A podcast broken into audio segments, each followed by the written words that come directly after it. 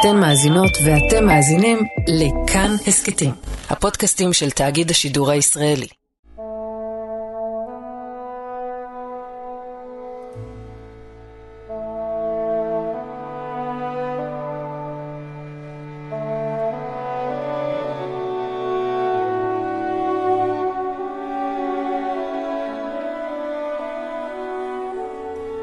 מאחורי הקלעים, שעה עם רותי קרן על צידו הנסתר של עולם התרבות והאומנות.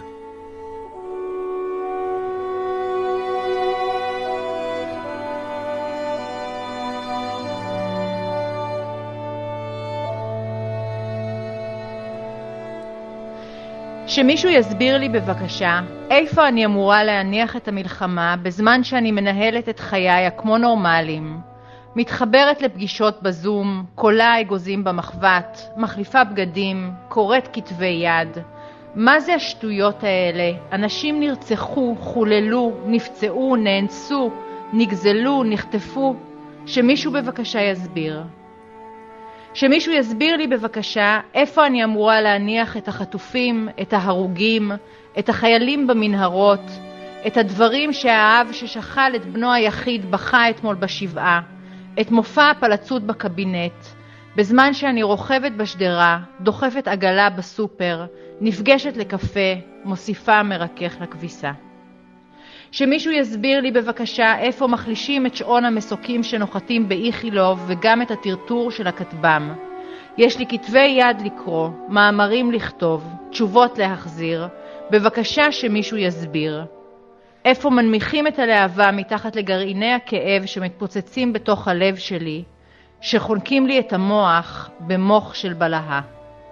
בואו נענה למיילים, נמדוד מעילים, נקבע תוכניות לשישי, נחליף את הנורה השרופה. בואו נעשה כאילו שכל מה שקורה לא קורה, יקרה, קרה. נגיד לעצמנו, אנחנו מניעים את גלגלי הכלכלה. נגיד לעצמנו, בדיוק כדי שנוכל לעשות את כל זה, מתנהלת המלחמה. נדבר על ספרות, על ילדים, על סידורים, על אהבה. נעשה כאילו למשפטים יש תחביר, למילים יש מובן, לתוכניות יש אופק, ללב יש תקווה. נעשה כאילו שאנחנו עושים את כל זה באמת, ולא רק בגלל שאחרת היינו פשוט באמצע הרחוב, בארוחת צהריים, במושב באוטובוס. שום דבר, כלום, רק צלמית של דמעות, השתנקות, צעקה. בפייסבוק מציעים לי טיפול להעלמת נימים, מיני סדנה לאתחול מחדש, תהליך rebirthing בנשימה מעגלית, צום לסירוגין. בפאנל של ערוץ 12 מציעים לי להגביר את העצימות, להכפיל את הלחץ על קטאר, לתקוף מצפון לליטני, לא לזלזל בהסברה. בקפה של השכונה מציעים לי סלט עלים של חורף, תה בריאות, מסע בחלימה, משקה חמציצים. אבל איפה מקבלים מבצע לחילוץ חטופים, שירותי אפסון למלחמה, מציאות שלא מידרדרת אל האבדון, מדינה שיודעת על מה היא נלחמת, מנהיגות שפויה, קצה של אופק, נחמה.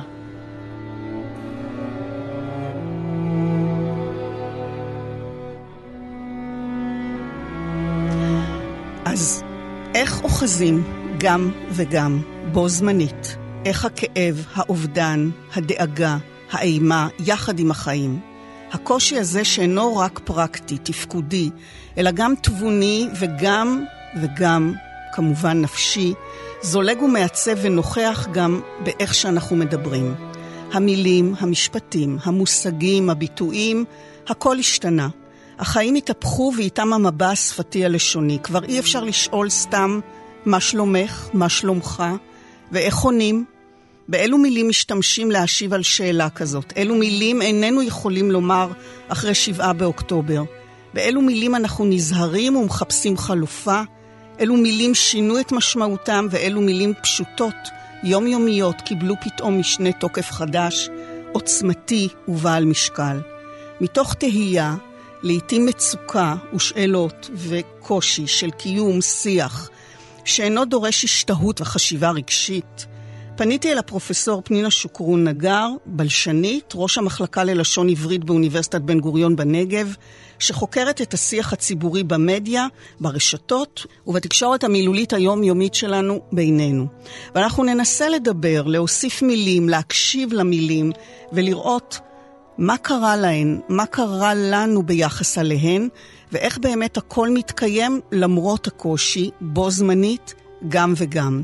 נטע גורביץ', העורכת הראשית של ידיעות ספרים לשעבר ומייסדת האתר להתאמת ספרים ליטרטי, אישה שחיה בתוך מילים, ופתאום לא מוצאת מילים, ובכל זאת הצליחה לזקק את התחושה בדברים שקראה כאן בפתח התוכנית. אז היום במאחורי הקלעים ננסה בזהירות לבדוק מה מתרחש מאחורי המילים. אני רותי קרן מגישה ועורכת, משה מוסקוביץ' על ההקלטה, ושלום לך פנינה. שלום רותי. אז אולי נתחיל בתמיהה הכי טריוויאלית, אגבית. מה שלומך? מה עושים עם זה? אני לא שואלת יותר, ואם שואלים אותי אני נעלמת, באלף. איכשהו השאלה, כשהיא כן נשאלת, יש לה כל מיני זנבות ושובלים. מה שלומך יחסית למצב, איך את, יש איזה מין תוספת, יש אפילו התנצלות, והתשובות, המון וריאציות. בעצם נדמה שזאת שאלה מיותרת ומתקילה, וכבר אי אפשר לפתור אותה ב- בסדר או בטוב. נכון.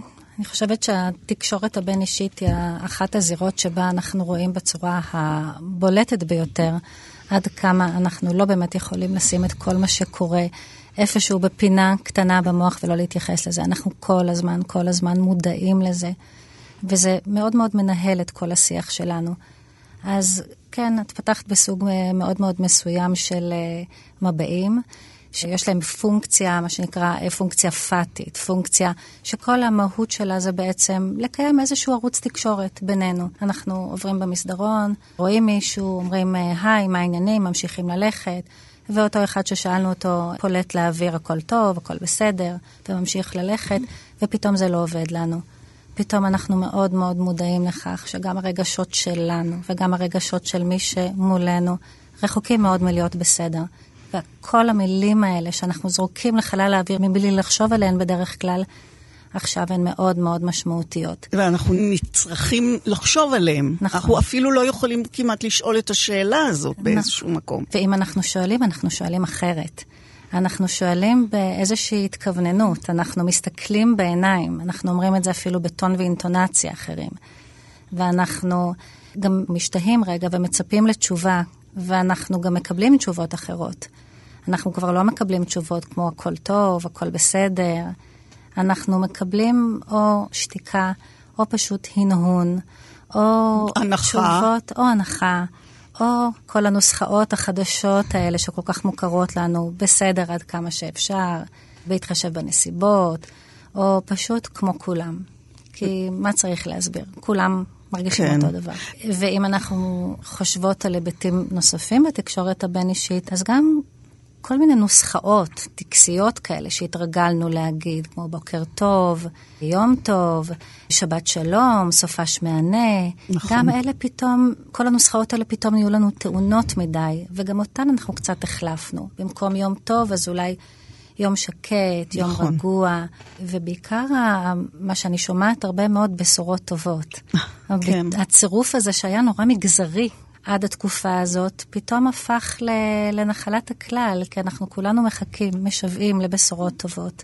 כן, פתאום חושבים על המשמעות האמיתית של המילים, זאת התחושה. זאת אומרת, נכון. המילים הן לא סתמיות, באמת נכון. כמו איזה טקס, אלא אנחנו חושבים על, על מה זה אומר. נכון, אנחנו חושבים על מה שהמילים אומרות, ואנחנו גם נורא נורא זהירים.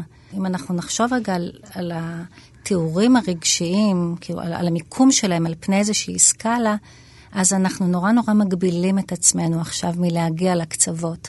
אנחנו לא כן. לא רוצים לתאר תיאורים מאוד מאוד קיצוניים. כי אם אנחנו נגיד שהיה לנו יום נורא סתם כי הרכבת איחרה ולא הספקנו כל מה שרצינו בעבודה, אז באיזה מילה נוכל להשתמש כדי לתאר את הזוועה הזאת שקרתה לנו ועדיין קורית לנו? נכון, אז... את יודעת, את, אני עכשיו נתקעתי בדרך בפקק, והגיוני, את יודעת, הרבה פעמים אתה באמת לא חושב, אתה אומר, וואי, איזה פקק היה סיוט. אני לא חושבת שאני יכולה להגיד את זה יותר, כי זה נכון. סיוט. נכון.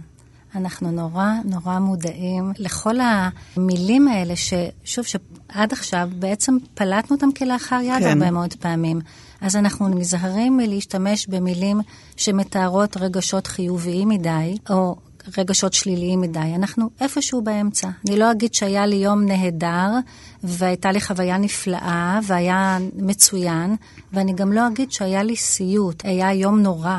כן. אני איפשהו בין לבין, היה יום לא משהו, או היה בסדר, היה נחמד. כן. לא יותר מזה. בכלל, לענות בסדר תלוש מהמציאות. ואגב, נכנס, אגב, מציאות, נכנס לכאן יום אחד אה, שדרן, קולגה לאולפן, פתח את הדלת, שאל אותי, מה שלומך? ולא עניתי. כי נעלמתי, לא, לא, באמת לא ידעתי מה לענות לו. ואת יודעת, כדי לצאת מזה, אמרתי לו, שאלתי אותו, מה שלומך? והוא ענה לי, המציאות. וחשבתי שזו תשובה טובה, כי זה אומר הכל, את יודעת, זה ברור. נכון. והנה מה שכתבה לי הבוקר מישהי שגם היא אשת מילים, כותבת ועורכת ספרים, מנחת סדנות כתיבה. היא כותבת לי, המילים אכזבו אותי, הפער בין המציאות לבין הייצוג המילולי שלה מעולם לא היה גדול יותר, ומבחינתי יש פה כשל שאני עוד לא יודעת לגשר עליו. אני חושבת שזו תחושה משותפת לכולנו, או למרביתנו. הקושי לתת מילים למה שהדעת עדיין לא תופסת, כי בשביל להמשיג משהו, לתת לו מילים, אנחנו קודם כל צריכים שתהיה לנו איזושהי תמונה ברורה במוח, ואין לנו תמונה ברורה. זה קשה מדי, קשה מדי לתפוס, ולא סתם אנחנו שומעים כל כך הרבה בשיח הציבורי מילים כמו אי אפשר לתפוס. נכון. אני לא מצליחה להבין, אני עדיין לא מעכלת. זה לא סתם, וגם כשאנחנו מנסים להמשיג, אז הרבה פעמים מה שיוצא לנו זה יקום מקביל, פלנטה אחרת, חלום רע, סיוט.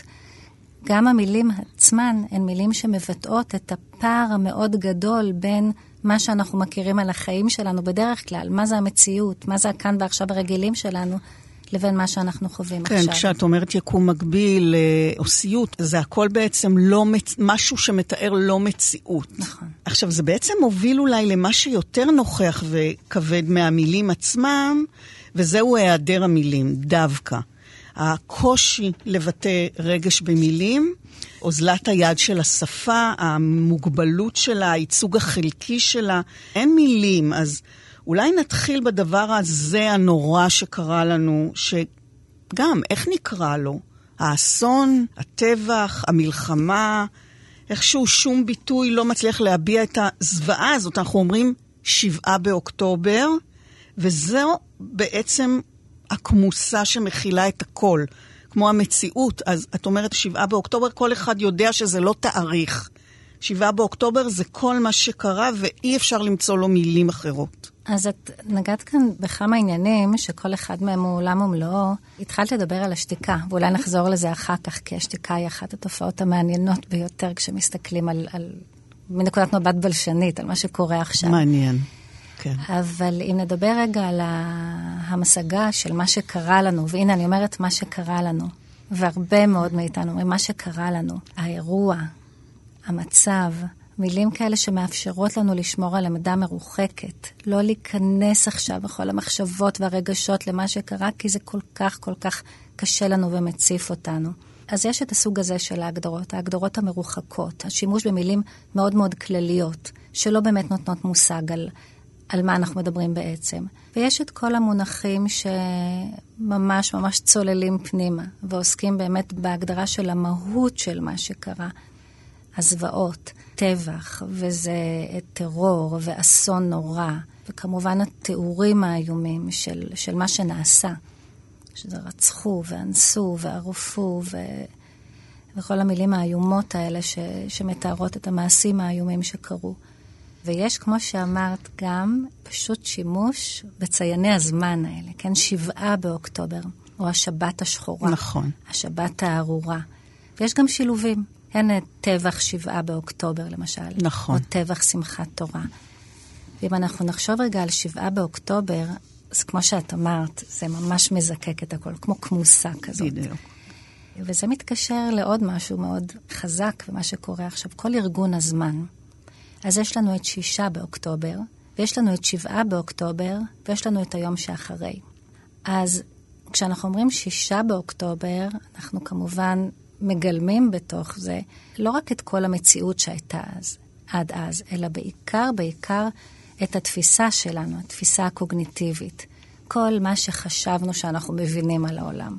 כל מה שחשבנו שאנחנו יודעים על המציאות שבה אנחנו חיים. למרות ששישה באוקטובר הוא תאריך בפני עצמו. נכון, אבל הוא כבר מזמן לא רק תאריך בפני עצמו. ואנחנו נכון. היום רואים אנשי השישה באוקטובר, או... לא, אני מדברת תאריך בפני עצמו עם ההקשר למלחמת יום הכיפורים. נכון, נכון, נכון. זה... נכון. גם אלא... הוא, כן. נכון. ואנחנו שומעים את המושג תקוע בשישה באוקטובר. אז זה תאריך אחד. שבעה באוקטובר, מה עוד אפשר להגיד? גם שבעה באוקטובר הוא כבר לא רק יום אחד, הוא בעצם מצב. ואנחנו מצב. יודעים שסופרים 50 ימים ו-100 ימים, אנחנו איפשהו נתקענו. הזמן כן. קפא מלכת, אנחנו עדיין בשבעה באוקטובר. כן, ראיתי באמת איזה איור של אה, יוסי אוחיון, שכשמלאו 50 ימים, אז הוא צייר 57 לעשירי 23. זו בדיוק. זאת אומרת, נתקענו בה. זו בדיוק בדיוק התחושה שלנו. אנחנו עדיין בשבעה באוקטובר, ובעצם נקודת הזמן הבאה שאנחנו מציינים היא היום שאחרי, שאנחנו לא יודעים מתי שאנחנו לא שם, כן. וגם היום שאחרי זורק אותנו למקום רגשי מאוד מאוד טעון. אנחנו עדיין לא יודעים מה יהיה ביום שאחרי. אבל זה משהו שנמצא בשיח? הוא מדובר? היום, הוא נאמר? אומרים אותו, אומרים אותו בכל מיני הקשרים. אומרים אותו בהקשר פוליטי, mm-hmm. מה יקרה ביום שאחרי. אומרים אותו גם uh, בהקשר של מתישהו, מתישהו זה יקרה, מתישהו אנחנו כבר נהיה אחרי הסיוט הזה, הזוועה הזאת. וזה מעניין לראות כשאנחנו מדברים על, על התקופה הנוכחית, שהיא כאמור המשך של, כן, ימים שאנחנו סופרים מאז 7 באוקטובר, אנחנו הרבה פעמים שומעים או זה לא הזמן לעשות כל מיני דברים, וזה מתקשר לטקסט אה, ששמענו בהתחלה, ואנחנו גם שומעים את הצירופים דווקא עכשיו, או במיוחד mm. עכשיו. זאת אומרת, כך או כך, אנחנו כל הזמן מתכתבים עם אותה עננה שחורה. והעננה השחורה הזו גם מעלה, אם אנחנו חושבים על הניסיונות להגדיר את זה, להגדיר את היום הזה, אז אמרת, שבת השחורה, האסון, מה שקרה, שזה ממש חוסר יכולת, מה שקרה. אבל גם משתמשים במילים שואה ופוגרום. כן, צריך להתעכב על זה. יש הרבה מאוד מילים שאנחנו משתמשים בהן עכשיו שהן לקוחות מתוך השדה הסמנטי של השואה, ושדה סמנטי אחר, שהוא מאוד מאוד נוכח בשיח שלנו, הוא השדה של מלחמות בכלל, מלחמת יום כיפור בפרט. אז לגבי השואה, אנחנו משתמשים במונחים כמו נאצים ושואה וטבח, ואולי גם האסוציאציה של כצאן לטבח, שלקחו אנשים מבתיהם כצאן לטבח. והוצאה להורג, ורצח עם וג'נוסייד, בוודאי שנקשרו בעיקר בעיקר לשואה, ופשעי מלחמה ופשע נגד האנושות, וגם כל הדימויים שמאוד מאוד מוכרים לנו, והם אלה שכנראה בעצם יצרו את הדימוי הזה, כל הקורבנות, המילה עצמה קורבנות, וכל התיאורים נשחטו ונטבחו. והצירוף נשים וילדים בהקשר הזה של הקורבנות, וברחו והתחבאו, וניצולים ופליטים ועקורים, כל המילים האלה. ועוד מילים, נסתכל ככה על איזשהו שדה קטן בתוך השדה הזה, זה מה שאומרים על העולם, העולם השותק. אנטישמיות, עלילת דם, רגע, אבל אני, אני רוצה שנייה להישאר בעניין של השואה, של ה... כי השימוש הזה מאוד נוכח. אבל המינוח או השימוש במילה שואה למה שקרה כאן הוא לא ממש מדויק, או יותר נכון, הוא מבטא תחושה או מרכיבים שהיו בשואה, אבל זו אינה השואה, לא בממדים, לא בפרק הזמן, לא במרכיבים מסוימים שלא נכחו כאן. יש איזו בעייתיות עם הדבר הזה. מצד אחד אנחנו מרגישים שזה שואה, אבל זה לא השואה. ואיך אנחנו מיישבים את, ה, את הפער הזה? זה לא השואה, אבל יש מספיק מרכיבים שהם כנראה, מסתבר, זהים בתפיסה שלנו, שגורמים לנו להשתמש באותם מושגים, כי אחרת לא היינו משתמשים בהם. אז זה לא אותו היקף, אבל יש... זה לא יש רק משהו ההיקף. בתפיסה, לא, ההיקף בפירוש הוא זה שמבדיל. לא רק, אבל אבל יש... לא רק, זה גם פרק הזמן, זה גם לא מחנות ריכוז, זה גם לא אנשים שחיים על דרגשים מגולחים עם אה, בגדי אסירים, יום אחר יום ללא אוכל. זאת אומרת, נכון. זה, זה מצטמצם פה ליום אחד נורא. של השמדה, שזה גם אולי אה, הרכיב, והשמדה מאוד אכזרית, ו... אז בדיוק. אז אנחנו בעצם צריכים, כדי להסביר משהו שהוא קורה, והוא קורה באופן טבעי. אף אחד לא ישב באיזשהו משרד ואמר כן. כן. לאנשים, תתחילו להשתמש במושגים האלה. האנשים השתמשו במושגים האלה משום שהתפיסה שלהם הייתה כזאת שיש כאן דמיון מאוד מאוד גדול. ואנחנו יכולים לנסות לשער מה בעצם מרכיב את אותה הנחת דמיון. אז אנחנו יכולים לחשוב על הרצון בעצם לרצוח אנשים כי הם יהודים, התכנון מראש, האכזריות המאוד מאוד גדולה, וגם דימויים, אני חושבת, של ערימות של גופות, של נשים וילדים, של הוצאה להורג. יש הרבה מאוד מרכיבים שאנחנו יכולים לחשוב עליהם כממש דימויים שאנחנו מכירים מהשואה. זה שוב אולי, את אומרת מכירים, זה שוב אולי מתוך חוסר היכולת להגדיר מה שקרה פה, אתה מנסה להיאחז בדברים שאתה מכיר מן ההיסטוריה כדי לתת לעצמך איזושהי אחיזה של הגדרה, נכון? בעצם. זה מתוך החיפוש הזה. בעצם באופן רגיל אנחנו נותנים שמות לפי התפיסה שמתעוררת אצלנו במוח. והתפיסה, כן, במקרה הזה התפיסה שולחת אותנו מיידית לאירוע, להאירוע שקרה לנו כעם יהודי. ואנחנו משתמשים במילים שמי היה בכלל מאמין שנשתמש בהן לתיאור של דברים שקורים עכשיו. כן. המילה טבח, המילה הזאת כל כך מקושרת לאירועים טרגיים בהיסטוריה של העם היהודי. היא נראית נורא נורא תלושה. ושלא שייך- מכאן, ושלא... נכון, היא שייכת ל, לזמן אחר, למקומות אחרים. היא לא שייכת לנו, כאן, כן. עכשיו.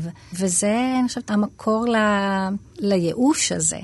ול, ובאמת, הנה, גם אני נתקעתי עכשיו, להרגשה כן. הזאת שאין לנו מילים. אין לנו מילים, א- איך יכול להיות? זה גם בכלל יש איזה, אני מרגישה איזה חיפוש באיזה שהם אירועים היסטוריים, למצוא אולי שם, גם הקישור ל, למלחמת יום הכיפורים. נכון. זאת אומרת שבמקרה גם הצמידות הזו של התאריכים, זה בדיוק היה 50 שנה.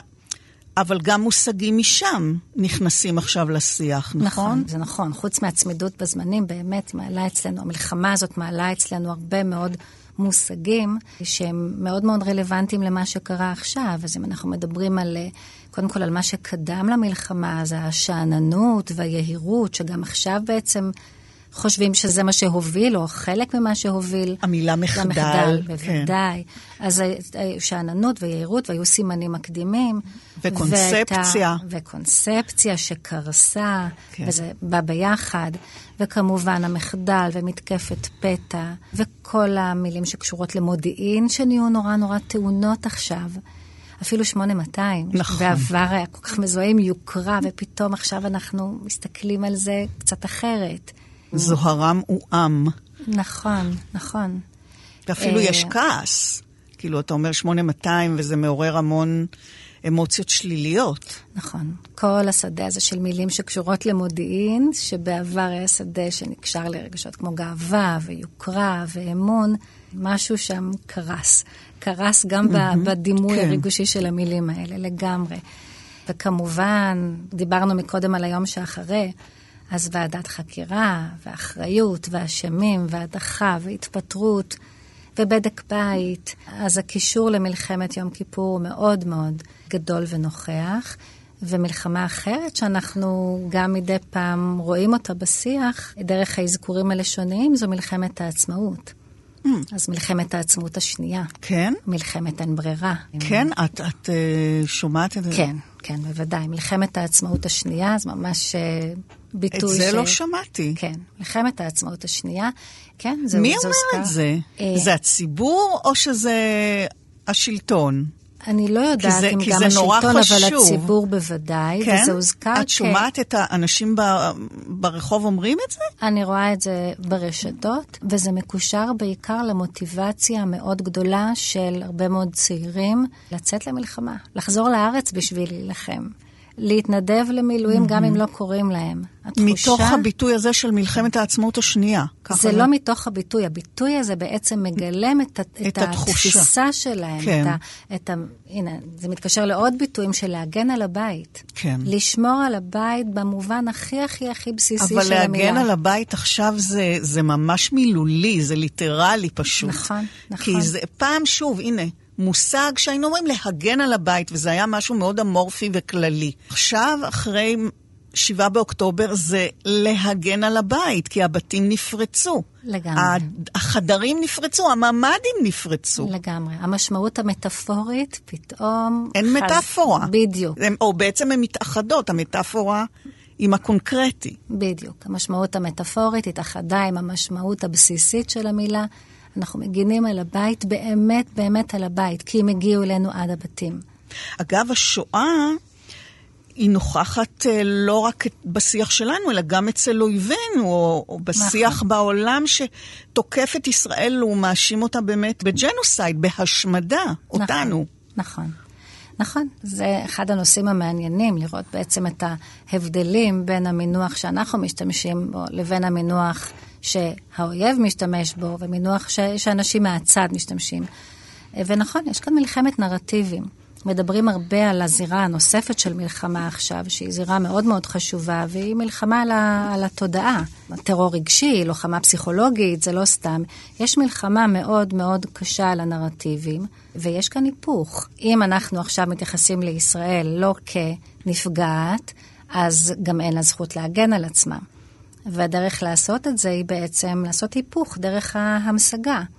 אז ישראל היא עכשיו, בשיח של האויב, מוצגת כנאצים, כמי שמבצעת רצח אה, עם וג'נוסייד, ואם כך, הקורבנות הם הפלסטינים, וזה כמובן משליך על מי זקוק להגנה של העולם. ההיפוך הזה, ההיפוך המושגי... לקחו לנו בעצם, נכון. גזלו מאיתנו את הקורבנות, שהיא מוצדקת. כי מה אתה יכול לעשות מול הדבר הזה? אתה אומר, רגע, אתם לא ראיתם? אתם לא אומרים שום דבר על מה שקרה ב-7 באוקטובר, ואתם אומרים שאנחנו עושים רצח עם? אז זאת אומרת, אם אנחנו זולגים גם אל הצורות הביטוי המילוליות מחוץ לישראל, באמת, בעולם, ואל היעדר המילים, אז נדמה לי שיותר מן המילים הקשות שנאמרו לגבינו, היה מאוד קשה לצפות למילים שמעולם לא נאמרו, להיעדר שלהן. נכון. דיברנו מקודם על ההמשגה, על העובדה שאנחנו משתמשים במילים מהשואה. ודיברנו על זה שבעצם זה מייצג את התפיסה שלנו. באמת, באמת בתפיסה שלנו. יש קשר מאוד מאוד חזק בין מה שקרה לנו עכשיו למה שקרה לנו בהיסטוריה. זו חוליה בשרשרת של אירועים שקרו לעם היהודי, וההמשגה הזאת בדיוק בדיוק מבטאת את הקשר המאוד מאוד חזק שאנחנו עושים בין האירועים האלה. וכמו שאת אמרת, לקחו לנו את זה. ולקחו לנו את זה, ועשו כאן איזשהו היפוך שהוא נורא נורא קשה, ואנחנו בהחלט לא כל כך תופסים איך יכול להיות. נכון. מה, מה העולם לא מבין? נכון. אגב, העולם, עוד מילה, שעכשיו פתאום ניתן נורא נורא ריגושית. כל ההבחנה הזאת, אנחנו והם, שממש התעוררה לחיים, וזה אנחנו, שהוא שוב חזר להיות יהודי. העולם כולו נגדנו. נכון. שוב, ששוב, זה פעם היה כזה מין, אפילו היה שיר כזה, נכון? שהקליל את זה, אבל שוב, המטאפורות הופכות למציאות. העולם באמת, זו ההרגשה שאנחנו לבד. כל המילים האלה שקשורות לזהות היהודית ומולה בעצם העולם, כל ההמשגה הזאת גם קמה מאוד מאוד לתחייה בעקבות מה שקרה, המילה אנטישמיות. שבעיני נכון. לפחות חוגים רחבים פה בציבור הייתה מוקצת מחמת מיאוס. פתאום היא, היא קיבלה חיים, כי מה שקרה לנו הוא, הוא חזק יותר מהכל, הוא באמת באמת ניפץ לנו את כל מה שחשבנו, או לפחות לחלקנו, או לחלקנו הגדול. כן, הקונספציה קרסה. והזכרנו כבר כמה וכמה פעמים את השתיקה. והשתיקה, השתיקה מעניינת לא פחות מהדיבור. כשאנחנו חושבים על השתיקה שקורית עכשיו, אז צריכים לחשוב על השתיקה שלנו, לעומת השתיקה של אחרים, ואנחנו גם יכולים לחשוב על שתיקה שהיא מרצון, או מבחירה שלנו כי אנחנו מעדיפים לא להגיד, או שאנחנו לא יכולים להגיד, לעומת השתקה, שבה יש שתיקה מכורח, כי מאלצים אותנו לשתוק. למה את אז מתכוונת מאלצים אותנו? שתיקה, שהיא בעצם תוצאה של השתקה חיצונית, אז זו שתיקה שהיא נעשית מעמדה של נחיתות. אין שיש איזשהו קורבן ששותק כי מישהו שהוא בעל כוח משתיק אותו. ופה אנחנו מיד אה, נוכל לחשוב על, על החטופות. הן חטופים מן הסתם גם, אבל אנחנו בעיקר עד עכשיו אה, שמענו שיח של חטופות, על האיסור שהיה עליהן לדבר בשבי, על ההשתקה. אסור לבכות. נכון, הייתה אחת מהילדות החטופות שתיארה, אמרה אוסקוט, זה מה שהיא לקחה. וגם את התיאורים לגבי הילדות שחזרו והן בקושי מדברות, או שהן מדברות חלש. וזה סוג מסוים של שתיקה שמגלמת עבורנו את כל מה שעשו להן. שתיקה בפילוסופיה של לשון, אנחנו חושבים על פילוסופיה שמבחתנו, אז שתיקה זה, זה התודעה שלנו, זה אנחנו. לקחת לבן אדם את הקול הפיזי שלו, את האפשרות להשמיע את הקול הפיזי, זה בעצם לרוקן אותו מזהות כמעט. הזכרנו מקודם את השתיקה שלנו, שנובעת בעצם מהיעדר יכולת, מאי יכולת למצוא את המילים המתאימות, את המילים המספיק רגישות, המספיק חזקות, או דווקא הלא חזקות כן, וכולי. נכון. אז זה באמת סוג אחד של שתיקה, הוא נכון לגבי כולנו. אפשר להניח שהוא נכון עוד יותר לגבי אנשים שחוו חוויות טראומטיות במיוחד, ו- וגם על זה דובר. שאין מספיק עדויות, למשל, נכון. למקרה האונס, לא רוצים לדבר. שתיקה אחרת שהיא מאוד מאוד מדוברת בשיח הציבורי. שתיקה מדוברת. שתיקה, כן, שתיקה מדוברת, ממש ככה. שתיקה שאנחנו מתעסקים בה המון, וזה מפתיע עד כמה אנחנו מדברים עליה, זה שתיקה של מי שאנחנו תופסים כגורמים חיצוניים, השתיקה של האו"ם, של מנהיגי מדינות, של גופי תקשורת זרים. ה-BBC למשל, בעיקר, ה-CNN, ארגוני נשים. וכאן אנחנו מדברים בדרך כלל לא על שתיקה מלאה, אלא על שתיקה חלקית. כלומר, הם לא נמנעים מלדבר על מה שקרה, אבל הם כן, לתפיסתנו, נמנעים משימוש במינוח מסוים, מהתייחסות לנקודות מבט מסוימות שאנחנו היינו מצפים כן לראות בשיח. כמו? כמו למשל, אנחנו שומעים הרבה, הם לא הזכירו את הטבח. הם דיברו על מה שקרה או על המלחמה בלי אף מילה על 7 באוקטובר. לא גינו, לא הביעו תמיכה, כן, למשל בנשים, לא הביעו אמון בנשים. כן. אנחנו המון המון מתעסקים בלא. מה ציפינו שיגידו, והוא לא נאמר. כולל ו... מארגוני נשים למען נכון. אה, נשים שהן נפגעות פגיעות מיניות, שהם לא, לא, לא, הם שתקו. נכון, נכון. ואת השתיקה הזאת אנחנו מפרשים בעצם כהעברה של מסר. אנחנו לא רואים בשתיקה, כמו שדיברנו מקודם, כן, שתיקה שפשוט לא מצאו את המילים. אנחנו נכון. רואים בשתיקה שהיא מודעת, והיא שתיקה שהיא מכוונת, ויש לה מטרה. מטרה שלה להביע הסתייגות ולהביע עוינות. ולשלול את מה שקרה לך. נכון, נכון. בעצם להעלים את זה. כי להעלים כן. משהו מהשיח זה בעצם להעלים אותו מהתודעה. הם לא אפילו לא, לא קראו לזה מעשה טרור, נכון? נכון. נכון. אז, אז זה פשוט... זה עדיין אולי מלחמת חופש. כן, בוודאי. ואם מעלימים את מה שקרה ב-7 באוקטובר, אז בוודאי אפשר לקרוא לאותם רוצחי ואנסי חמאס לוחמי חופש. בוודאי. כי מה שלא קיים בשיח הוא כאילו לא קיים בכלל.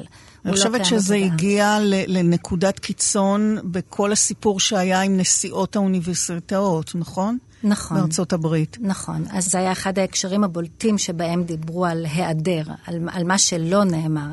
באותו שימוע שנערך לנשיאות הרווארד, פן ו-MIT, אז באמת הם נשאלו שאלה נורא נורא פשוטה בקונגרס. הם נשאלו האם הקריאה לרצח עם של יהודים מפרה את קוד ההתנהגות של האוניברסיטה. ואף אחת מהן לא הייתה מסוגלת להגיד מילה נורא נורא פשוטה, כן, כן. אין לנו פחות כן. או יותר כולנו את התשובה שזה תלוי בקונטקסט, שזה בכלל נהיה מונח מאוד מאוד טעון קונטקסט. המילה המדעית הכל כך ניטרלית כן. כביכול, הפכה לכל כך כל כך טעונה. וגם כאן, מה שכל כך כל כך דובר, זה מה שהן לא אמרו. הן לא אמרו כן. וגם כאן, מה שלא היה בעצם, מגלה מבחינתנו את כל מה שלא קיים בתפיסה. זה אולי מתקשר גם לעניין של הכחשת שואה. הרי גם את השואה מכחישים, ובעצם מה שאנחנו חשים כרגע זה איזו הכחשה נכון. של מה שקרה לנו. לא, זה לא היה. אנחנו צריכים למצוא עדויות כדי להוכיח. נכון. זה אחד הדברים שגם מאוד מאוד נוכח בשיח של הרשתות, בעיקר אה, שיח מול גורמים עוינים, נגיד, ברשתות. כשמביאים סיפורי זוועות של אנשים, הרבה פעמים חוזרת השאלה any proof, כי הוא ממש, כי הוא, יש הוכחות, וזה משהו שהוא מאוד מאוד קשה לנו, לא מאמינים לנו. כן. אני רוצה לחזור עוד קצת בעצם לדברים שיצאו מן הלקסיקון. מה לא ניתן לומר יותר, או נאמר מעט ובזהירות, או עם תוספות. אז דיברנו על ביטויים שיש בהם שמחה, יום הולדת שמח אפילו. אתה לא יכול לומר, אה, מישהי כתבה לי, למשל, שבת בבוקר בעייתי, וכבר אף פעם לא ילך עם יום יפה, שבת בבוקר יום יפה. מישהי אחרת כתבה שלשם העצם המופשט חנק, נוסף אה, מימד סיוטי חדש, ככל שידוע יותר על מצב החטופים, ושהיא למשל תיזהר מלחשוב ומלומר מחניק בגרון, אפילו כשהיא תצפה בסצנה נוגעת ללב אה, בסדרה בנטפליקס. כל ביטוי או משפט עם המילה חטוף על כל ההטיות שלה, חטפתי משהו לאכול, מבט חטוף, כבר אי אפשר להגיד. אותו דבר לגבי מנהרה, מנהרת הזמן, אה, אור בקצה המנהרה, שזה אולי אנחנו כן היינו מצפים, אבל בעצם נראה שכל המילים הדרמטיות, ציוד, זוועה, דיכאון, ייאוש, אין כאילו זכות או יכולת להשתמש בהם, אלא בהקשר היחיד של האסון. בעצם נשמור את המילים הקשות במיוחד לתיאור הדבר האיום ונורא הזה, והנה אני שוב משתמשת בעצמי במונח שהוא מאפשר לי להישאר כן, רחוקה עכשיו. נכון. כמו טרגדיה, כמו אסון, כמו זוועה וכולי. ויש קבוצה של מילים שכרגע הן ייחודיות לתיאור מה שקרה, והן כל כך כל כך חזקות אצלנו עכשיו. או מטאפורות מסוימות שאנחנו משתמשים בהן ואנחנו לא יכולים עכשיו להשתמש בהן, כמו למשל לחטוף, כן. או עריפת ראשים, נגיד שנאמרת בהקשר פוליטי, ועכשיו אם מישהו ישתמש בזה בהקשר פוליטי, זה יישמע רע מאוד. גם אה, מנהרה, שעכשיו לא, אנחנו לא יכולים עכשיו לדבר על מנהרות בהקשר לכבישים, או שאנחנו יכולים, אבל זה מיד יעורר אצלנו רגשות לא נעימים. אבל את כל זה אנחנו מרגישים עכשיו. שנה מעכשיו, שנתיים מעכשיו, אנחנו לא יודעים. יכול להיות שיעלו אצלנו הקונוטציות, ואני מניחה שהן יעלו, אבל לא באותה עוצמה. כי טבען של מילים ריגושיות זה להישחק. ויכול להיות שבעוד שלוש-ארבע שנים אנחנו שוב נוכל לראות פרסומות שכדאי לחטוף את הדירות שנמכרות אה, וכולי, מבלי שזה יעלה אצלנו עוד פעם את אותן קונוטציות קשות למה שקרה עכשיו. כי כרגע יש אוסף מילים שהן יצאו החוצה. אין אפשרות להגיד אותן. אי אפשר. אנחנו לא יכולים פשוט להשתמש במקביל במילים האלה בשימוש רגיל. ובעצם זה גם מכריח אותנו, או שלא מכריח, זה לא משהו מודע. תוך כדי שאנחנו מדברים, ונניח אנחנו רוצים להגיד מילה שבאופן אוטומטי פעם היינו אומרים, ופתאום את נעצרת ואת, אה, רגע, למשל, לא יודעת, כתבתי, אני מיואשת מ... את יודעת, ממשהו באמת שאנחנו אומרים, ופתאום אמרתי, לא, אני לא יכולה לכתוב, אני מיואשת. נכון. יש לנו סקאלה בלתי אפשרית כן, עכשיו. אז... אם אנחנו משווים את עצמנו כל הזמן. משווים, בדיוק. למי שעכשיו נכון. נמצאים באמת במצב הכי הכי קשה שאי אפשר. זה להגיד הכי קשה שאפשר להעלות על הדעת, אבל לא, שאי אפשר להעלות על הדעת בכלל. אז אנחנו חוזרות לאותו עניין, מי אנחנו כן. שנתלונן? מי אנחנו שנתלונן. בואי נדבר על המילים הרבות, או הביטויים שנכנסו ליומיום מאז 7 באוקטובר, וגם הן, רובן או כולן, משהו סמלי לא ישיר, הביטוי אולי השכיח ביותר, היומיומי לצערנו, המבהיל, שובר הלב, ואנחנו מקליטות את התוכנית הזאת בבוקר הקשה הזה, עם הותר לפרסום. נכון. הותר לפרסום, והנה זה בא עם ההנחה הכל כך כל כך קשה הזאת. אז אולי אפילו נדבר על מה שמקדים את הותר לפרסום, שזה קרבות עזים. ואתמול בערב, בערך בשש בערב זה היה, משהו כזה, התחילו לדבר על קרבות עזים, mm. והבטן מיד מתהפכת.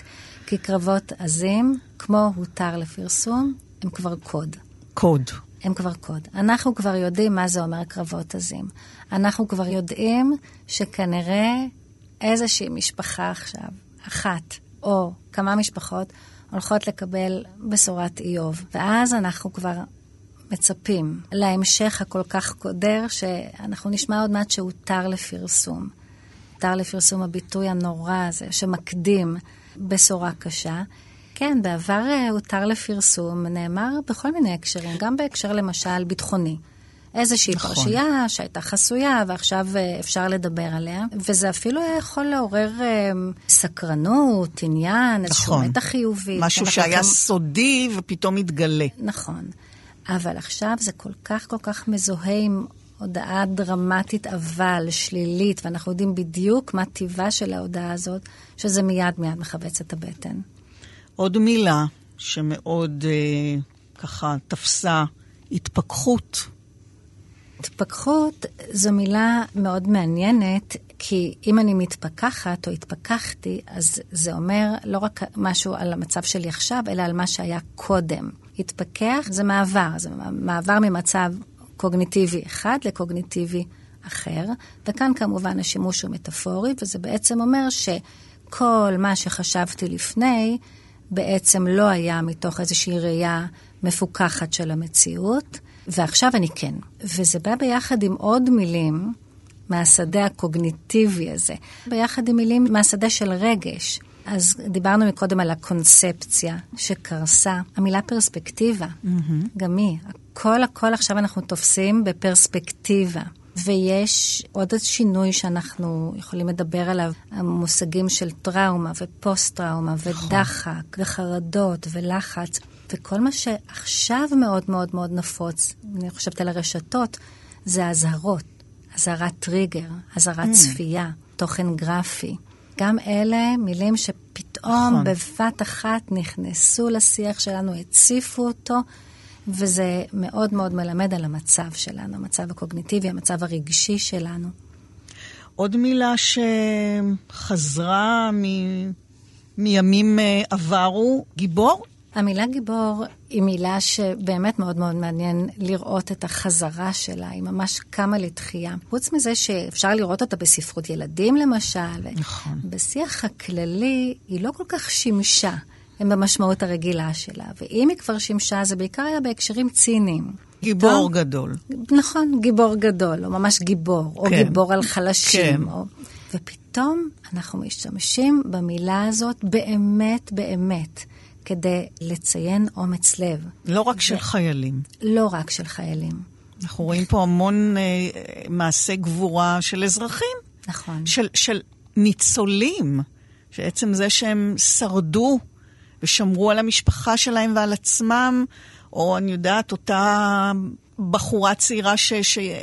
ממש הצילה את הקיבוץ. מקרים קטנים כאלה שהם, הם, אני יודעת, חזרה בחורה מהשבי וסיפרה שהביאו לה לקראת היציאה, חזרה לארץ, הביאו לה איזה שמלה שלא נראתה לה, והיא אמרה להם, אין מצב שאני לובשת את השמלה הזו, תביאו לי שמלה אחרת, והיא בשבי. וחשבתי לעצמי, איזה אומץ.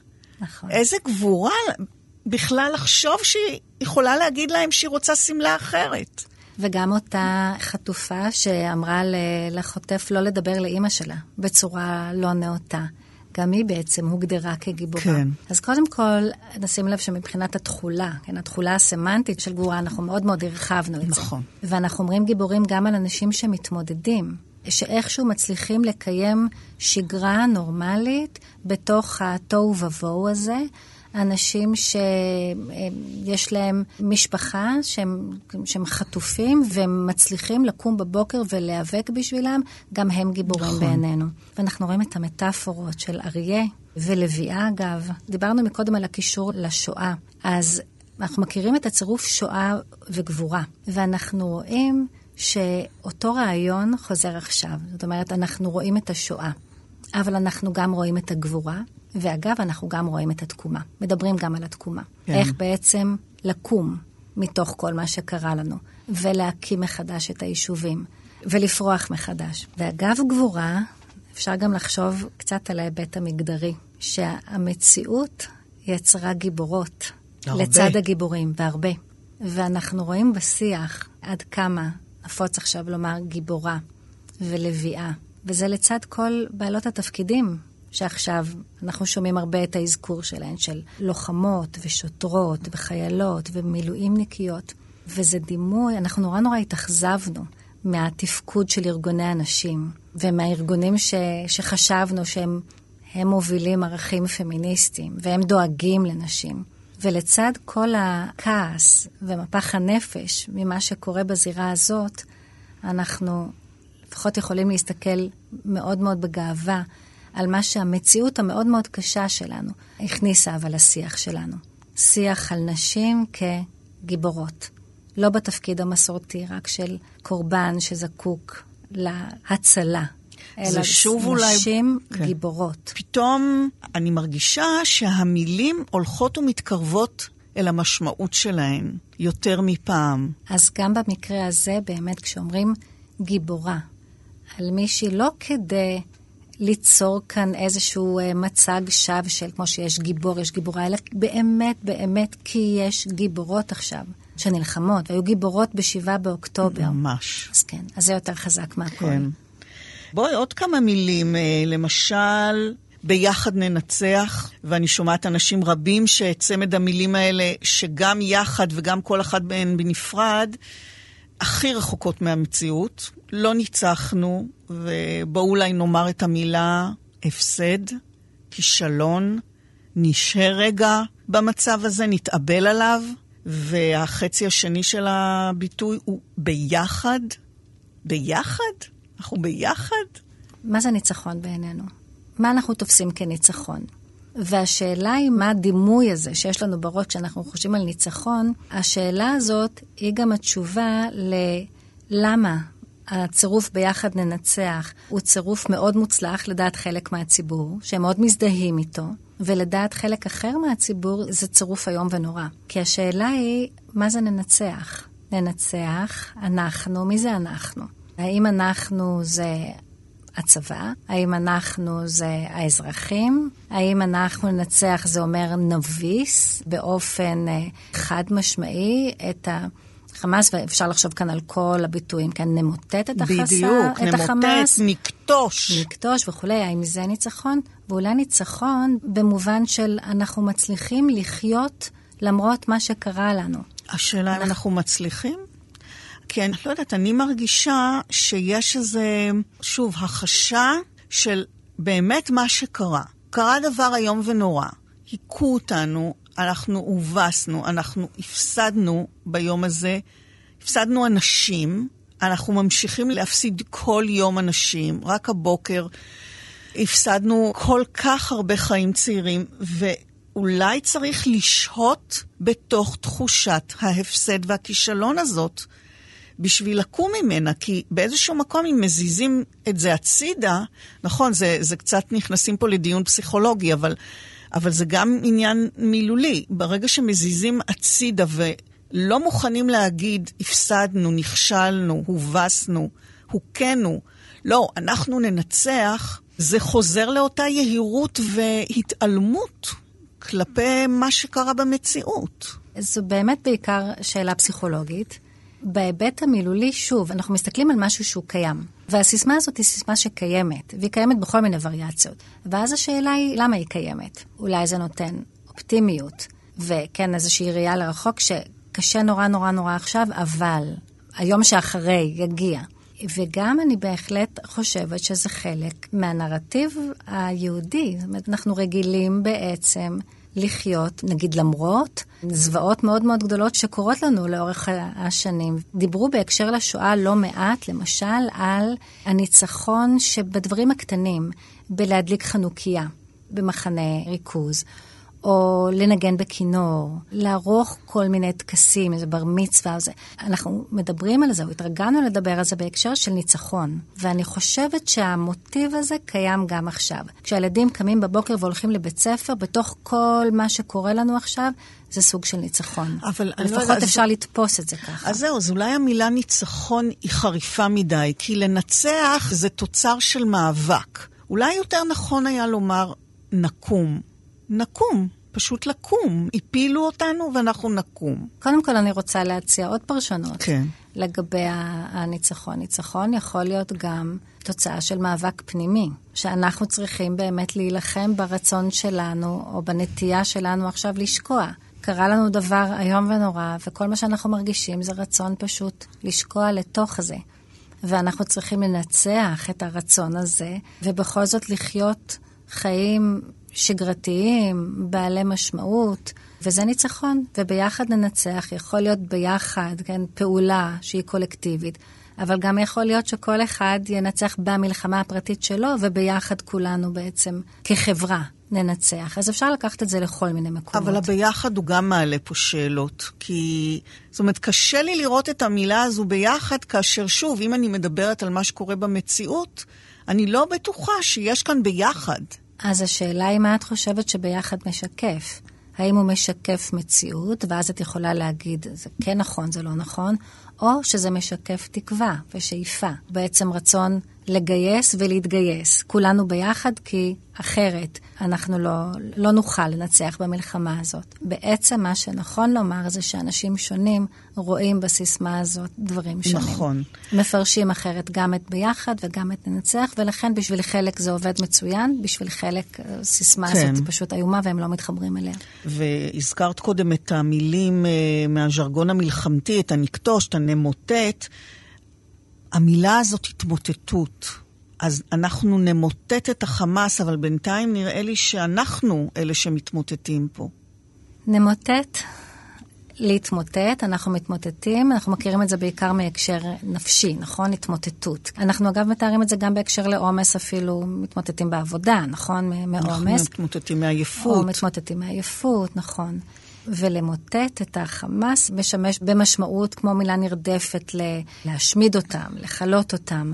וכשאנחנו אומרים שאנחנו מתמוטטים, אנחנו לא באמת מתכוונים שאנחנו, אני מקווה לפחות, כן, שאנחנו עומדים בפני כליה.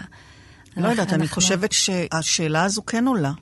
אני שומעת הרבה את השאלה הזאת, שוב, לא כליה במובן הצבאי, אלא כליה במובן של הקיום כעם, כי משהו מאוד מאוד מאוד מרכזי, באמת בתחושת הקיום הנפשית, נשמט. אז גם כאן, קרוב לשבעה באוקטובר, ממש דובר במונחים של מלחמת קיום, גם זה היה, או חרדה קיומית. וזה באמת שלח אותנו לקיום במשמעות הבסיסית ביותר. זאת אומרת שהתחושה הייתה שאולי אנחנו לא נוכל בכלל להתקיים פיזית. ועכשיו אנחנו שוב עוברים בעצם ללהתקיים במובן יותר מופשט, יותר סמלי, או להתקיים כעם. כעם. זה קיום אחר. אבל זה כן מעניין לראות את המעבר באמת מהמשמעות הבסיסית של המילה, שהקיום במובן של חיים, של בכלל לחיות, mm-hmm. המעבר מהמשמעות הזאת למשמעות יותר מופשטת של בעצם להתנהל כעם אחד. הזכרנו קודם את השפה של החוץ, לא רק של העולם, ישנה גם השפה של האויב, שגם אותו אנחנו יותר ויותר מכנים המפלצת. הנה, אפילו הביטוי חיות אדם הוסר מצורת הביטוי, מתוך הבנה שזה לא מעשה של חיה, אלא זה מעשה מפלצתי, לא של משהו חי. אז גם החמאס מכניסים לשיח את המילים שלהם. כבר הזכרנו מקודם את ההיפוך שהם מנסים לעשות, מי התוקף ומי הקורבן, באמצעות שימוש במונחים מהשואה. ואנחנו רואים את זה במונחים נוספים, אולי הבולט מביניהם זה לוחמי חופש. גם מעניין מאוד לראות את המונחים שמשתמשים בהם כשהם מתארים בעצם אותנו. למשל, מעניין שאנחנו מדברים על חטופים ועל שבויים ובני ערובה, וראיתי כמה וכמה פעמים שבאנגלית, כן, אבל כשהם מתארים באנגלית, ברשתות, שוב, את, את אותם אנשים, אז הם קוראים להם עצורים או אסירים. לחטופים. לחטופים. וזה כמובן מראה את המרחק הרגשי הכל כך כל כך גדול, כן, בין mm-hmm. נקודות המבט. ראיתי גם בכתבה בטלוויזיה, אבל פה אני לא יודעת מה היה המונח בערבית שהשתמשו בו, אבל אותם סרטונים איומים שהתפרסמו מ-7 באוקטובר, לפחות בכתוביות היה כתוב, שהם שמחים שהם הגיעו להתנחלויות, והם הורגים mm. מתנחלים. אז שוב, אני לא יודעת מה היה המונח בערבית, אבל בהנחה שהתרגום היה מהימן, זה בוודאי הבדל מאוד מאוד גדול, כי איש מאיתנו, מדוברי עברית ילידיים, לא היה מכנה את uh, הקיבוצים ושדרות ואופקים וכולי כהתנחלויות. אז אנחנו לכאורה מדברות על שדה סמנטי, על מילים, על ביטוי מילולי, אבל אולי יותר מאי פעם המילים... הן השימוש בהם, החזרה של מילים, המשמעות החדשה, או בין אם כאלה שלא ניתן לומר, או שאומרים אחרת, הם כולן תוצר של מצב נפשי. והמילים מושפעות מכך. את חושבת שהן גם משפיעות, לא רק מושפעות? הקשר בין השפה לבין התפיסה הוא קשר דו-כיווני. אה, מדובר על זה הרבה מאוד בספרות שעוסקת במשמעויות. כאשר אנחנו מדברים, אנחנו מייצגים את התפיסה שיש לנו, התפיסה הרגשית, הקוגניטיבית, אנחנו מייצגים אותה, ואנחנו גם יוצרים תפיסה כזאת באמצעות המילים שאנחנו משתמשים בהן. כל הכישורים האלה לשואה, למלחמת יום כיפור וכולי. דיברנו מקודם על ההיבט הפמיניסטי, כן, מה זה עושה לי כשאני שומעת עכשיו בשיח שמדברים לא רק על לוחמים, אלא גם על לוחמות.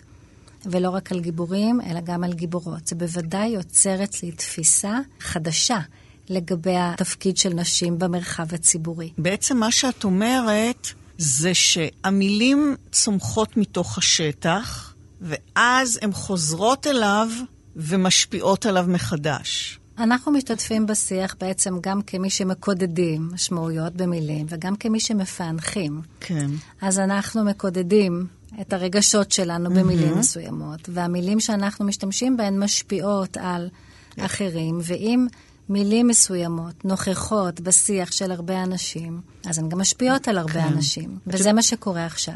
את יודעת, צמד המילים הראשון שראיתי באותה שבת, אגב, גם לגבי השבת הזאת, אה, הוצמדה לה מיד המילה השבת השחורה. נכון. אבל אני נחשפתי ממש בהתחלה לצמד המילים זוועות עולם. ומאז באמת החיים השתנו. זו הייתה רעידת אדמה, זה היה איזה משהו טקטוני שהתרחש, משהו נשמט, משהו בסיסי שאינו קיים יותר. המילה מדינה קיבלה לצידה סימן שאלה. המילה אחריות, המילה אשמה. ונדמה לי צמד המילים הנורא, הנורא מכל, שהופיע בעשרות הודעות וואטסאפ של האנשים מיישובי העוטף שהותקפו, נטבחו, נאנסו, נחטפו וגם שרדו באותה שבת, המילים איפה הצבא, למה אף אחד לא בא, שמישהו יבוא כבר. ונוסיף לזה את הופקרנו. הופקרנו, נכון. כן, שזו הייתה מילה מאוד מאוד נכון, חזקה. נכון, מאוד חזקה. כל המילים האלה שאת עכשיו הזכרת, הן בדיוק הניסיונות שנעשו להגדיר את הקטסטרופה הזאת. והיו לא מעט דיונים באילו מונחים מתאימים ואילו לא. למשל, הצירוף השבת השחורה, דיברו על זה שהוא לא מתאים. מכל מיני היבטים הוא לא מתאים. השבת השחורה, נזכיר, זה אירוע. נכון, זה אירוע היסטורי. אירוע היסטורי, כן. נכון, זה אירוע היסטורי, ואמרו, מה שקרה עכשיו, קודם דיברנו על השואה, אז פה זה, לא, זה היה הרבה יותר גדול ממה שקרה באותה שבת שחורה, כן. היסטורית, ולכן זה לא מתאים. קודם כל, המונח תפוס כבר. כן, כן תפוס במרכאות, אבל כן. הוא תפוס. אבל חוץ מזה, אם יעשו את הקישור, אז לא, זה בעצם מוריד מהעוצמה של מה שקרה עכשיו, ולכן זה לא מתאים. זה חלק מהניסיון בעצם לדייק, איך ממש מעבירים את מה שקרה במונחים שלא יורידו מהעוצמה של זה. המילה הופקרנו, שהיא מילה כל כך כל כך חזקה, ביחד עם אף אחד לא בא. הצבא לא היה שם. כן? זה ממש מגלם את תחושת השבר, כן? משבר האמון, התחושה הזאת של ננטשו, של מישהו היה צריך להגן עלינו והוא לא עשה, הוא לא מילא את תפקידו. וזה מתכתב עם אמירות מצד מפקדים, גם בכירים, של נכשלנו, לא הצלחנו להגן. משהו באמת בתחושת האמון הבסיסית שלנו, שיש צבא והוא מגן עלינו, ואנחנו מוגנים במדינה שלנו, מה שלא היה בעבר, כשלא הייתה לנו מדינה. משהו כאן כל כך, כל כך חזק, נסדק, וזה בפירוש בא לידי ביטוי בטרמינולוגיה הזאת. זו טרמינולוגיה שהיא גם עם סימן שאלה, זה למה אף אחד לא בא. נכון. והמילה הפקרה, הפקרות, הפקר, על כל נטיותיה בעצם. שהיא אפילו קשה יותר מאף אחד לא בא, או הצבא לא היה שם, כי הופקרנו. גם הפסיביות כאן. זאת אומרת, אנחנו הופקרנו, כלומר, יש מישהו שהפקיר אותנו. כן. וגם המובן הזה שמישהו נטש אותנו. זה לא פשוט שהוא לא היה שם. היה לו תפקיד, הוא היה צריך להגן והוא לא הגן. את יודעת, פתחנו במשפטים שאי אפשר לומר, במילים שנאמרו בעבר כבדרך אגב, בלי לחשוב עליהן יותר מדי, וכעת לא נאמרות, אבל אמרת לי בשיחה מוקדמת שלנו שבעצם קרו בשלושת החודשים האלה דברים מדהימים לשפה, ואז נעצרת והיה לך לא נוח עם המילה מדהים. כי שוב, זה לכאורה איזה משהו חיובי שקרה, והרי אין משהו חיובי שקורה עכשיו. אנחנו מדחיקים שמחה, אנחנו לא מעזים, אפילו שמחות קטנות להרגיש בקול רם, ובכל זאת אנשים לאט לאט מנסים לקיים חיים מול חנק. מופיעה הרבה המילה לנשום, למשל. יש עוד מילים מהאזור הזה שהן תוצר של הזמן שהוא בשלו, הטבע בשלו, הכלניות כבר פורחות והן תפרחנה גם בדרום האדום, שזה גם ביטוי שהתהפך לנו לחלוטין. נכון. האם אפשר יהיה עוד לומר דרום אדום ולהתכוון לפריחה הנהדרת הזאת? אז קודם כל, אני חייבת להגיד בתור תושבת הדרום, שהצירוף דרום אדום כבר הרבה מאוד שנים מפריע לי. זה חי מדי בשבילי, זה קשה מדי, אני לא מבינה איך אפשר להשתמש בזה. וזה פשוט נראה לי באמת אה, עמדה של ריחוק אה, גיאוגרפי ולכן גם רגשי ממה שקורה בדרום. עכשיו זה פשוט מוחשי, אני חושבת, לכולם. אני חושבת שהמילה שגרה היא מילה שממש... מגלמת את מה שאנחנו עכשיו מנסים בעצם לעשות. זאת אומרת, אנחנו לא יכולים כרגע לדבר על יותר מזה. פשוט לקיים שגרה.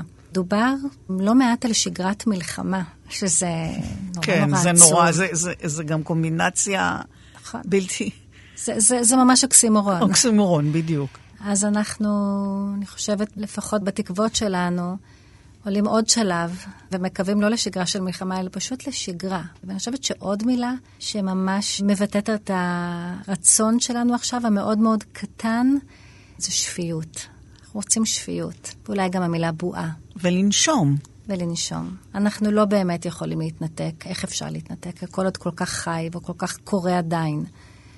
אבל אנחנו מחפשים את הבועה, אנחנו mm. מחפשים לשכוח, אנחנו מחפשים לנשום, אנחנו מחפשים שגרה. ואולי חלק מהשגרה, בשבילי למשל, בתור בלשנית, זה כן להיות מסוגלת להסתכל על מה שקורה לנו בשפה, ולהתעניין בזה, ולהסתקרן לגבי זה, וכן להגיד, וואו, קרו כאן דברים מדהימים, דברים שבדרך כלל קורים לאורך שנים, ופתאום הם קרו בפרק זמן כל כך קצר, וכל כך הרבה תופעות לשוניות, וכל כך מרתקות. ואולי השגרה בשבילי זה בעצם להיות מסוגלת להסתכל כן. ולהגיד, זה מעניין. את... מותר לי להגיד שזה מעניין, אפילו שמדובר במילים שמגלמות את הרע הכי הכי רע שהיה יכול לקרות כאן. את צופה שינויים נוספים בהיבט השפתי? אני חושבת שהשינוי העיקרי יהיה שחלק מהמילים שהן כל כך כל כך טעונות עכשיו, וכל כך כל כך צבועות בצבע של קטסטרופה, לאט לאט אנחנו נוכל להחזיר אותן לשימושים של שישה באוקטובר. ואת, כמי שחוקרת את התחום, עוסקת במילים, יש איזו מילה שבשבילך, את, פנינה, בשבילך הייתה אולי הכי חזקה, הכי טעונה, הכי... איזה ביטוי, איזה מושג שעבורך היה חזק במיוחד, משמעותי במיוחד, רגשית, אישית? מה שמאוד מאוד משפיע עליי זה באמת, הכל נהיה כל כך טעון בתקשורת הבין-אישית הכי הכי הכי בסיסית שלנו, שבסדר כבר לא מובן מאליו שאפשר להגיד, או שזה המקסימום, או שגם אותו אני, אני צריכה לסייג. עוד מילה שמאוד העסיקה אותי זה המילה קונטקסט. כי בשיח המדעי, האקדמי, זו מילה שהרבה פעמים אנחנו מקשרים לדיון שהוא מתבצע באופן הנכון. זאת אומרת, אנחנו תמיד צריכים להסתכל על דברים בקונטקסט. שזו מילה לא עברית. לא עברית, נכון. הקשר. הקשר. אז אפשר גם לדבר על, ה, על המילה העברית הקשר.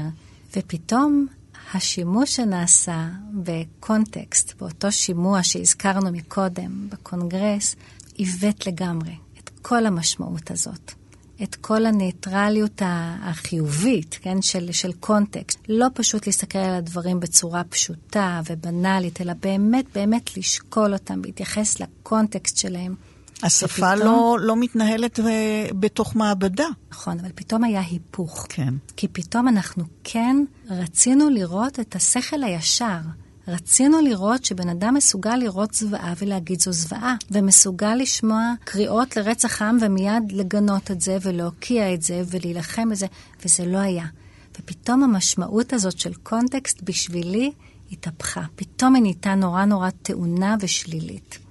אני רוצה לסיים בעוד משהו שנטע גורביץ' כתבה לי ושלחה לי אמש, רצף מילולי. פשוט זרקה מילים. צער, אבל, חלחלה, ייאוש, מתח, דאגה, זעם, כאב לב, דיסאוריינטציה, תשישות, עצב, ריקנות, תבוסה, חרדה, כעס, אובדן, מועקה, פחד, ניתוק, אימה, עייפות, חוסר תוחלת, הלם, זעזוע, צריבה, כאב, חמלה, תלישות, הזרה, שבר, בלבול, טלטלה, אכזבה, הצפה, שברון לב, ספקנות, זוועה, שפיפות, טנטטיביות, ומעת לעת גם קצה קצהו של צל צילו של משהו שמזכיר באופן קלוש תקווה.